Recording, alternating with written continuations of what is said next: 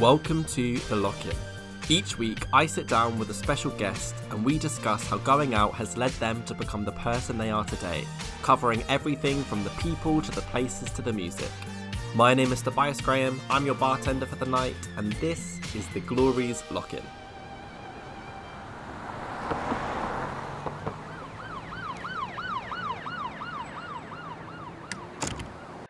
Joining me in the pub tonight is writer, filmmaker, the author of their memoir, Life as a Unicorn, and the performer behind drag artist Glamrou, Amrou Al-Kadhi. Welcome to the pub. Hi, so nice to be back. How does it feel to be back in this gorgeous venue? It is strange after being home alone for over a year. Kind of feels like being in a spaceship, but I'm very happy to be out of my domestic prison. How has your lockdown 3.0 been? Yeah, this one was tough. I mean, the first one was a little bit sort of like a social experiment. It was like, oh, I'm going to, use all this time to read and get grounded and all that mindfulness bullshit. But this latest lockdown has been quite arduous, I'm not going to lie. Just, most of it was really, really cold. It's just not regular to be starved of seeing people for this long. Like, I've forgotten how to socialize and how to be around other people. And I found that my concentration and my just overall kind of like brain energy has been really zapped this lockdown, whereas like in the first couple of lockdowns I was a little bit more productive and a bit more kind of, I actually kind of liked not having to socialize that much. But now I'm like, somehow my brain is just slightly on lockdown itself. I'm quite nervous to go back around big groups. I feel like I'm very out of practice. Yeah, I know what you mean. I'm nervous to date. I'm nervous to hook up with people. I'm nervous to... Yeah, I want to kind of break it in slowly. Like, I want to maybe go to the pub with like 2 people, then 3 people. Then because I'll pass out if I go to a club all of a sudden. It's funny that you mentioned dating, because I was doing the old swiping the other night and I was getting really nervous because I was remembering dating pre-pandemic and that kind of like casual expectation of sex that was like totally cool with me. And now I'm kind of like nervous about having that kind of like expected intimacy with someone after so long. I completely agree. I also don't really like online dating. I just prefer to go out to bars and meet people that way. And, because I'm never really sure what I'm going to be attracted to. And like, I'm not that physical with who I'm attracted to. So like, I find Grindr a bit of a hellscape, and Tinder and Hinge, I just can't really get a sense of who I fancy off those apps. Like, I just can't. But it's been making me too anxious as well. The idea of casual sex is making me anxious, just like after a year of sort of being taught that our bodies are these kind of vectors of viral plague. Scary. But I mean, I'm excited. It's really made me realize how important it is to have desire and be sociable and to be around other people, especially other queers. Like, it's been really hard being alone all this time. I just want to remember how to do it. I totally agree. Well, tonight we get to reminisce about those times before. I'm going to light the candle because the pub is dark and we need to get the feng shui going. And while I'm doing that, what is your go-to drink? I need to get you a drink. I'm your bartender. Oh, my go-to drink. Really tacky, but if I want to get kind of high and sugary and drunk, I'll have like a vodka cranberry. It's a little bit teenage, but it just sort of puts me in a bit of a silly mood. It just kind of, I don't know what it is, but it just makes me feel a bit like I'm at uni or something. It just makes me, and it also just makes me really, the sugar, I think, makes me more drunk than the actual alcohol content. Are you a shots person? Tequila. I had a really bad experience on Sambuca when I was 19 because I had 13 in one night and then was like paralytically ill. And now even like if someone orders it next to me, the smell can set me off. Like, I have a kind of trauma associated with Sambuca, unfortunately. But tequila I love. It's like a shot of drugs. Okay, so I'm going to get you your vodka cranberry. And while I do that, we need to get in the mood to party. So do you have a song that will put that fire inside you to want to go and dance? It's so weird because loads of new songs I've never gone partying to because parties have been closed for a year. So it's so hard to tell what would really get me in the mood. But Rain on Me, probably Lady Gaga, Ariana. I think that might get me in the mood. Or Stupid Love, Lady Gaga. I am a bit of a basic gay at heart. I think I would like one of those two. But if I was like, maybe if I wanted a bit more of a sexual night, some disco. Ooh, I feel love, I feel love, I feel love. Donna Summer, I Feel Love. That will get me nice and horny. If you want to listen to Donna Summer and get horny, or in fact, if you want to listen to any of the music that Amrou mentions in this episode, then we have made a handy little Spotify playlist where you can go and do that to enjoy this lock-in experience in full. You grew up in Dubai and Bahrain, and then you moved to London. You ended up at Eton for sixth form. Yeah. Which sounds terrifying on so many levels. But let's talk about how this kind of spilled into nightlife, because you started going out around that time. Yeah, so I was living at home in London between 11 and 15, and then things got really complicated at home because of my family, and so I decided to apply for a scholarship to Eton College, which is why I went there for 2 years. And I kind of just wanted to go to a school that was literally like the opposite of my house and sort of some of the more homophobic tenets of Islam that I was being subjected to. So I just thought, Eton College might be the place for me. It definitely wasn't. But while I was there and I was sort of away from home, whenever we were allowed out on weekends, I would just go just get so drunk every single weekend at sort of the clubs that the boys went to. And these were like really horrible clubs, like Bougie and Mavida and like Amica, Cristal, I think even, where, people are spending like $5,000 on a table, and like a bottle of vodka is £400. But they were very straight as well, It was all about, like, you have to have more girls than boys. Boys pay, girls don't pay. But I just spent whatever pocket money I had there trying to sort of live up to, like, the other boys. But, I mean, I became quite obsessed with going to those clubs because they were so stupid and they were a bit like having a lobotomy. I've always been like quite cerebral and very academic at school and have a lot of like OCD and anxiety and a lot of like always in my head. And I just loved going to this sort of bizarre like urban playground every weekend where the only thing that mattered was like, how many girls do you have with you?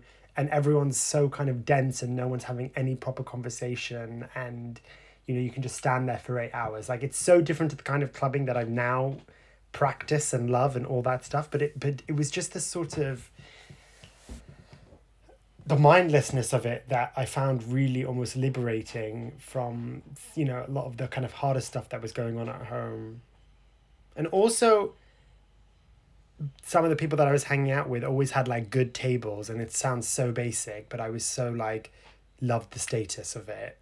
In a kind of just, it was the first time that I was like, oh wow, maybe I'm cool because I'm like sitting with the right people. I mean, none of these people are my friends now. The whole thing is so vapid and empty and just awful. But, at the time I was so just looking to like belong to part of the cool club after having been bullied so much. And, in the club, it was just like, oh yeah, if you sit on that table, you're cool. But I mean, it was horrible really. But yeah, that was probably my first, Did it ever make you really angry being in those spaces? Like, did you find yourself getting, obviously there's the side of it where it's like the status and it's kind of exciting in that sense, but did it ever infuriate you? Definitely. I mean, just this sort of disposableness of yourself, you know, people suddenly like being nice to you if you're like sat near a table which has loads of booze, and then if they realize that like you don't have access to any tables, and being really horrible to you. Also, they were just really kind of heterosexual and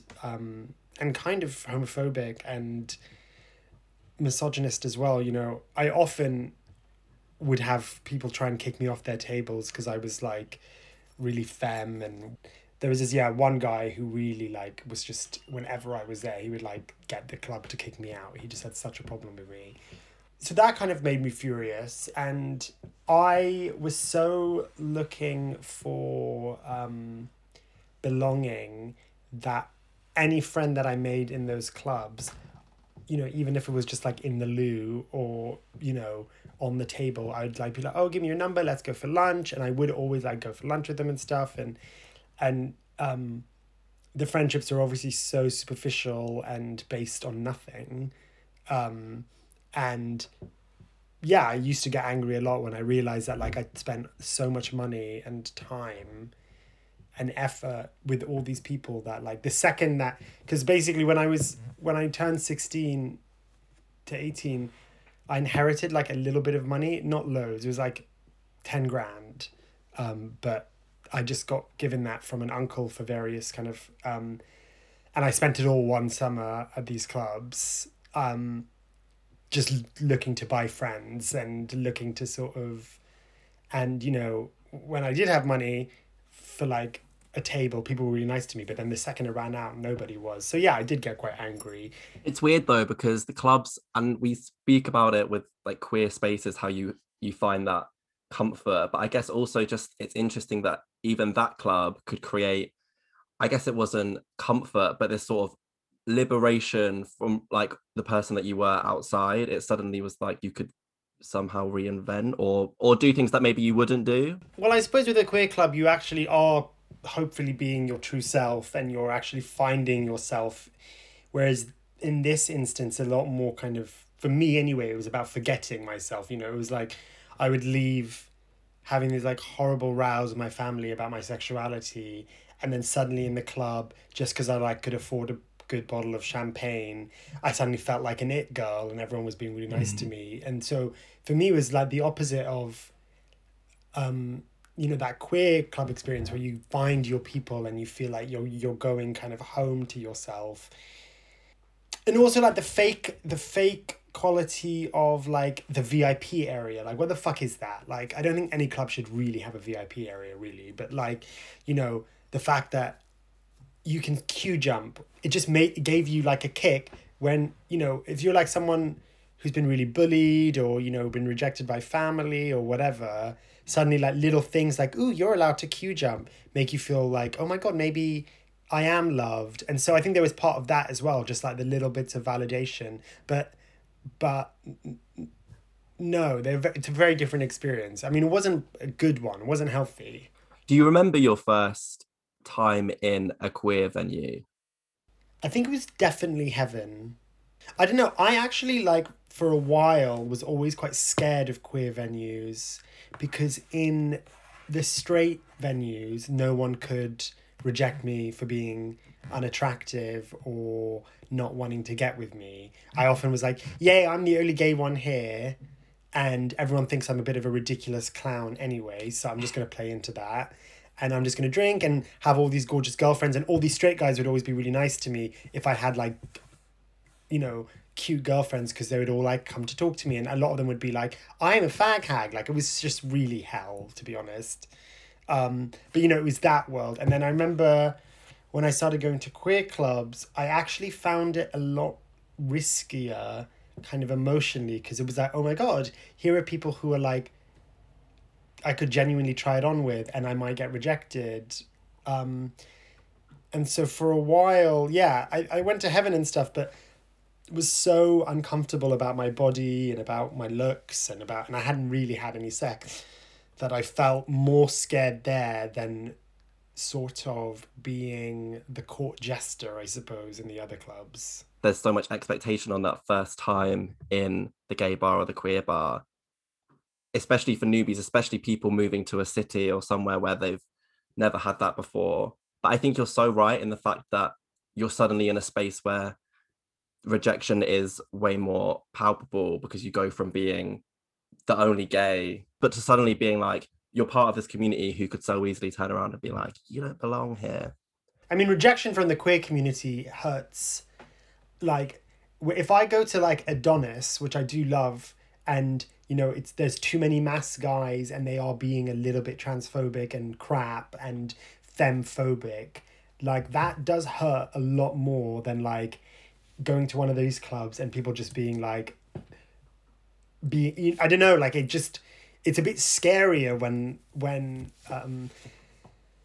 but I guess, you know, initially I was going to a lot of gay spaces rather than queer spaces, which was, you know, just about gay men. And there is that sort of, and yeah, I did used to go in with that kind of, if I don't pull tonight, then tonight has been worthless. Whereas now actually that's not why I go out. Like if I do pull, that's great. But I really do go to be around my queer friends and, you know, to be in drag or to be out of, like, it's about self-expression. I don't, whereas... yeah, initially it was like, right, I need to go get laid. And my whole night would be like, that guy rejected me. What about him? What about him? What about, you know, it was like that kind of exhausting. And, you know, unfortunately, like, you know, we can say, oh, queer spaces are wonderful, but gay men can be very shallow. But yeah, I mean, Heaven, I remember just being like, oh my God, yay, this is music that I can dance to. What was the music like then? Downstairs, it was like cheese pop. So Kylie... you know, there's Celine Dion, Mariah, and then like some like gay dancey tracks. So like, you know, Kelly Rowland's Commander and all that kind of Now 51, like David Guetta remixes, that kind of thing. And then upstairs, it was always like Destiny's Child and Ashanti and R&B, proper like, you know, gay goofball, like just dancing your heart out to your childhood favorite songs. But it would be weird. I remember for the first few times that I would always just go in like quite a basic tank top just so that I didn't look too femme.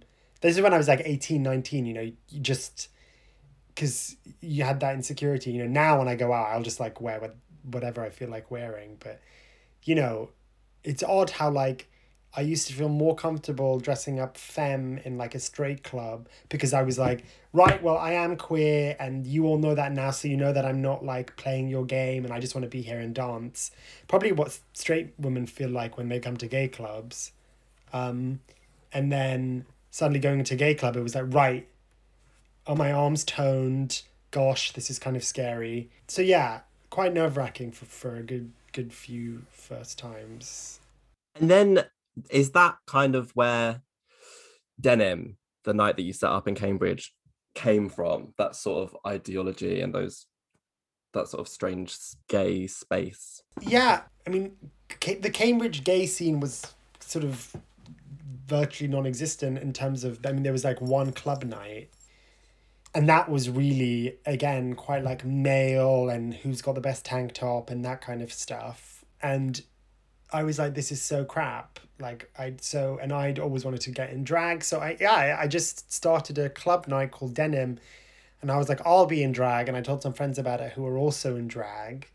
I was like, let's maybe sing a few songs, but it wasn't really about that at the time. And we did do a show, but it was so like, I mean, the first time we did it was like 400 people came in drag, sat in a cellar, like underneath a college, which I'm sure was like asbestos ridden.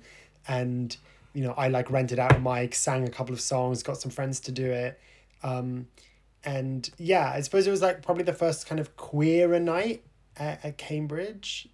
I suppose I was hating gay clubbing being about, am I man enough? And am I going to pull? I would often just go to these like gay clubs being like, I would leave feeling really bad about myself. And I was like, that this is crap. I want to go to a gay club and feel really great about myself. And so I started Denim. And, you know, and everyone arrived in drag. So, like, if you weren't in drag, then you were the odd one out. And that was really great. Was that first Denim night your first time in drag? Well, I had been in drag in school plays when I played girl parts. But that was my first sort of time as Glamrou, you know, aesthetically figuring out who she was and... yes, yeah, actually it was. But that wasn't terrifying, that was just really exciting. Was it terrifying? I mean, I was quite terrified because I didn't really know what I was doing. Like, I didn't know how to do makeup. I didn't really know how to do wigs. You know, I was winging it. You know, I was only like 19 or 20 at the time.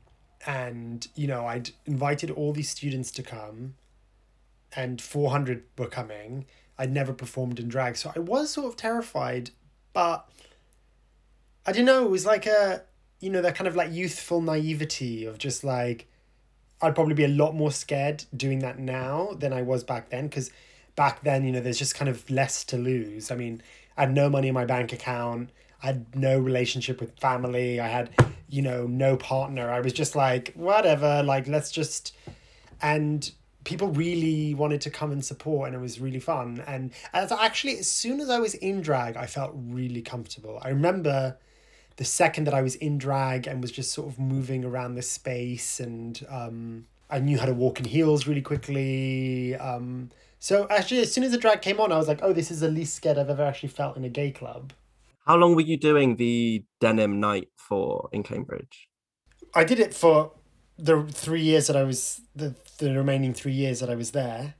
And then you just went on, you became the girl band, touring everywhere. Yeah, we did that for so I left Cambridge in 2013, and I think we did Denim till 2018.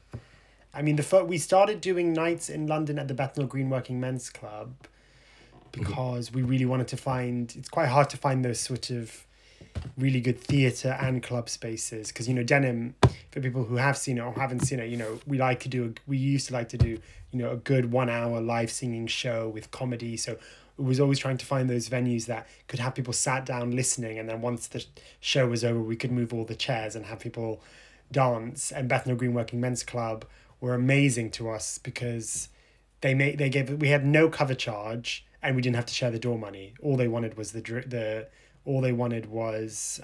bar tab. And, you know, we were so broke. I mean, I can't even really remember how broke I was back then, but it was very much like, fuck, I don't have £5 to put on my Oyster card. What am I going to do for this week? You know, it was like that for a few years. And so to have like a venue just say, you know, there are no costs, just amazing. You know, we did shows at The Glory, which were always great, and similarly very, very, I don't think there were any costs really to that as well. Downstairs is really good. Yeah, and those venues of theatre / nightclubs are actually quite far and few between, where it's like, really can do both. I mean, The Glory does it very well. When you came to London after being at uni, was performing your full-time gig? I mean, performing was... I was trying to make performing my full-time gig. It was just really hard, obviously, like, because also there was 5 of us in Denim, so everything had to be split 5 ways. We were able to get, like, some makeup sponsorship, which meant that we didn't have to spend any money on makeup, which was very good. That's amazing. Yeah, I know. That was, like, a real coup, if I don't say so myself. Because like, otherwise it would be, like, £200 a month, just, like, the amount of makeup that you actually need. I was doing all kinds of jobs, really. Mostly ended up doing like tutoring for teenagers who are doing their GCSEs. I was able to just like tutor some kids, do some kind of other performing work. I did loads of role plays for hospitals. So like doctors in training practicing with patients, and then slowly started writing a column for The Independent, which was like paid me twice a month. And then eventually it sort of all kind of fell together, like the kind of line between writing and performing kind of just blended, because of obviously like with drag, you are just essentially a writer-performer, because you're writing your own material, which you're then performing. And then I signed with an agent who like definitely got me to do more pure writing work for kind of the Hollyoaks. Is actually then from about 2017, I wrote on Hollyoaks, which is then how I managed to sort of have some stability in London. I used to be obsessed with Hollyoaks. I think loads of the gays actually were quite obsessed with Hollyoaks. Did you have to watch a lot of Hollyoaks before writing for Hollyoaks? Yes, I did. And I actually think for a soap, it's pretty great. Like, and I've written on quite a lot of different TV shows now, and, you know, a lot of them are kind of more sort of elevated than Hollyoaks, but I would still say that Hollyoaks is probably the hardest graft out of all of them, because, you know, the pace at which they're churning out story, like there's an episode every single day, there's so many characters, you know, just being across who hasn't slept with so-and-so's uncle and that kind of stuff. And I don't know, like it really trained me to write quickly and to write, and I wrote a drag storyline for them, which I think was done quite well, actually. You mean, what was quite great about writing for Hollyoaks, like people kind of look down on soaps, but you know, that was 1.5 million people every day who were watching it. That's quite a lot of people to be sort of talking to. And so I was quite happy to work on the drag storyline, because I actually think we did it quite nuanced. And I worked on a far-right storyline about this kind of gay far-right character who becomes radicalized, gay white character who becomes radicalized by the far-right against a Muslim character, because you see that a lot in the gay community, like in France particularly, like some white gays become really Islamophobic because they think like Islam's coming for all of their rights kind of thing. So like, you know, that was, I loved my time on Hollyoaks, and it kind of transformed my life financially, I have to be honest. When you think about the Denim nights or just your Denim journey, what music would take you back to those days? Is, again, a specific song or an artist that you just hear and you're like, oh, happy times? Florence and the Machine, Spectrum, is a song that means a lot to us, because we were doing a gig at Bethnal Green Working Men's Club one time and we were singing that, and then I was like, who's that drag queen who looks like Florence and the Machine bobbing up to the stage? And it actually was Florence Welch. And she was like, oh, can I sing that with you? And I was like, didn't even really realize it was her. And then she did come on and she sang it with us, and then it was so much fun that we actually did it at NYC Down Low at Glastonbury with her. So whenever I hear Spectrum, it just like, I'm like, oh my god, that was such a special moment. Denim, you know, and I do this a lot on my current drag shows as well, you know, like to take existing pop songs and rewrite them and change the meaning. You know, like So Emotional by Whitney Houston is a song that is just reminds me of Denim, because I used to perform that, but it was like a breakup song to Allah. And you know, Denim was really, we were really influenced by like Atomic Kitten, Spice Girls, that kind of really camp, cheesy girl band pop. Girls Aloud, Sugar Babes. Yeah, I mean, I don't even remember who's in what version of the Sugar Babes anymore. I miss the cheese of pop music. Like I love Billie Eilish and Lorde and Lana, and I think they're all amazing artists, but I quite love the like stupid cheese of like early 90s pop music. It wasn't trying to be serious. It was like quite stupid, and it was fine. I'm looking for cheese in my life. Same. I feel like a lot of people have still held those girl groups tight. When they come on in any bar, people are always going to be up on their feet having a, I know, absolute bop. I do want to talk about the episode for Little America that you wrote. I watched it last night and I was like, it just hit me, and it was so gorgeous. I want more people to see it, because I just don't think a lot of people know how to access Apple TV, to be honest.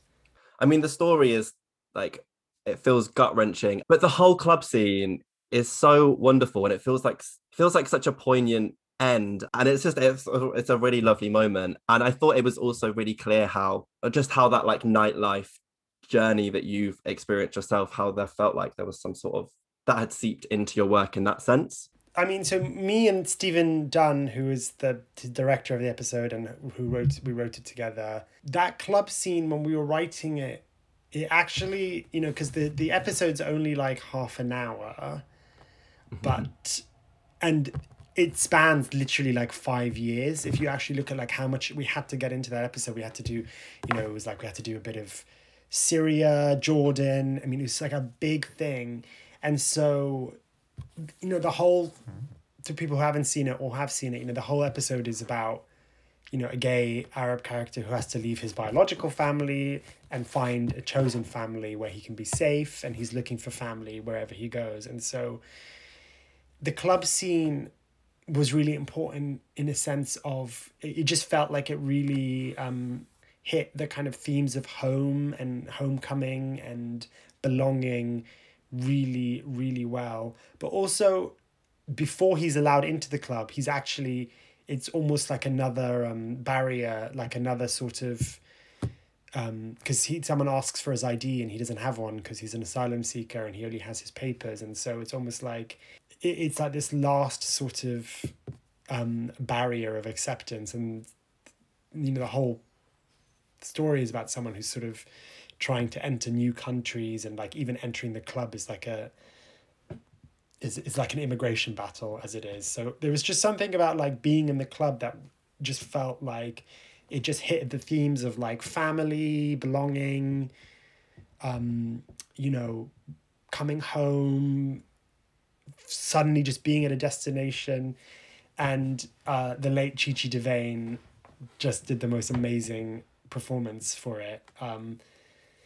I mean, it's the most magical, you know, I try not to like be like, oh, this, but I honestly think that that performance from Chichi is really quite spectacular. It is. And even just the song, which is Kelly Clarkson, Breakaway. Did you choose that song? Yeah, we did choose the song, yeah. You know, one of the gay characters has an obsession with Kelly Clarkson. And that was like a really gay sort of reference, which a lot of like people were like, why did you choose Kelly Clarkson? And it was just like a lot of gays would understand, like stanning quite a randomly famous celebrity. Like there's just something about like having a deep obsession with like Muto Buena or like Nadine Coyle or Kelly Clarkson, or, you know. And the lyrics to the song really just resonate with the episode as well. And I was very pleased she let us use the song. We actually had to ask her very nicely. Okay, now it is time in the lock-in for our award ceremony. So this is the FAG Awards, the Fun and Gay Awards. Cue the theme tune.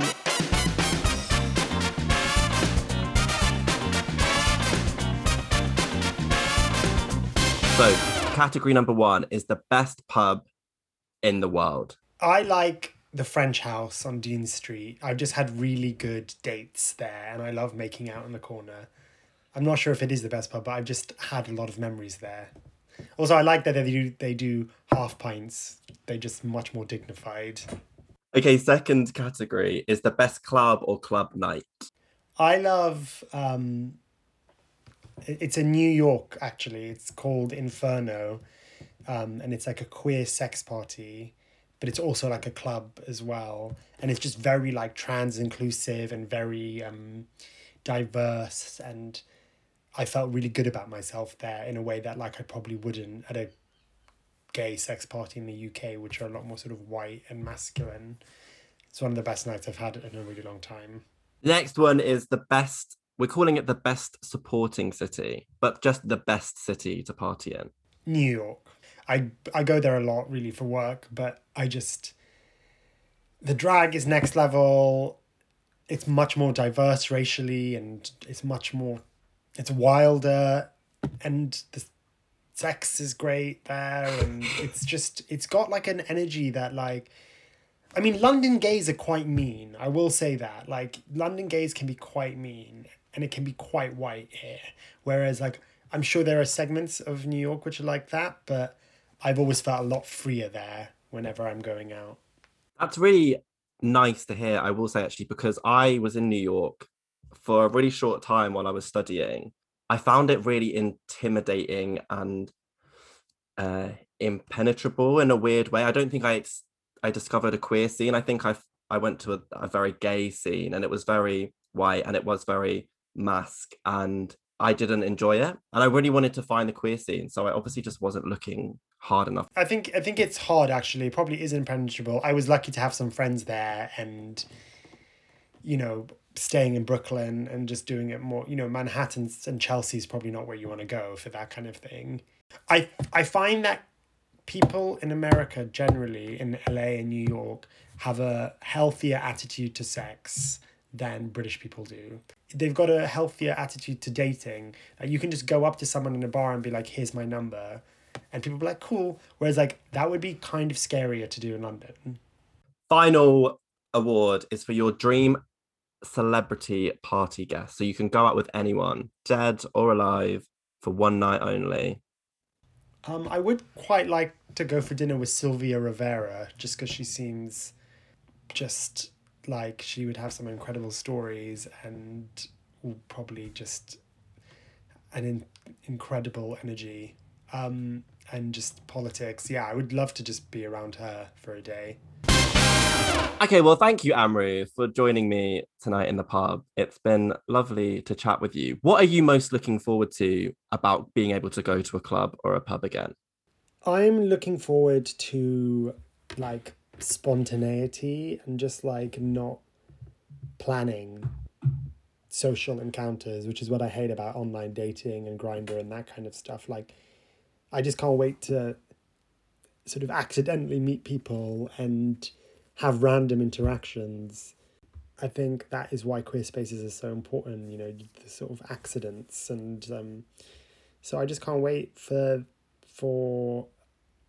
the messiness of that, really. That concludes our lock-in. I'm going to clear away your vodka cranberry. Oh, yeah. And your tequila shot.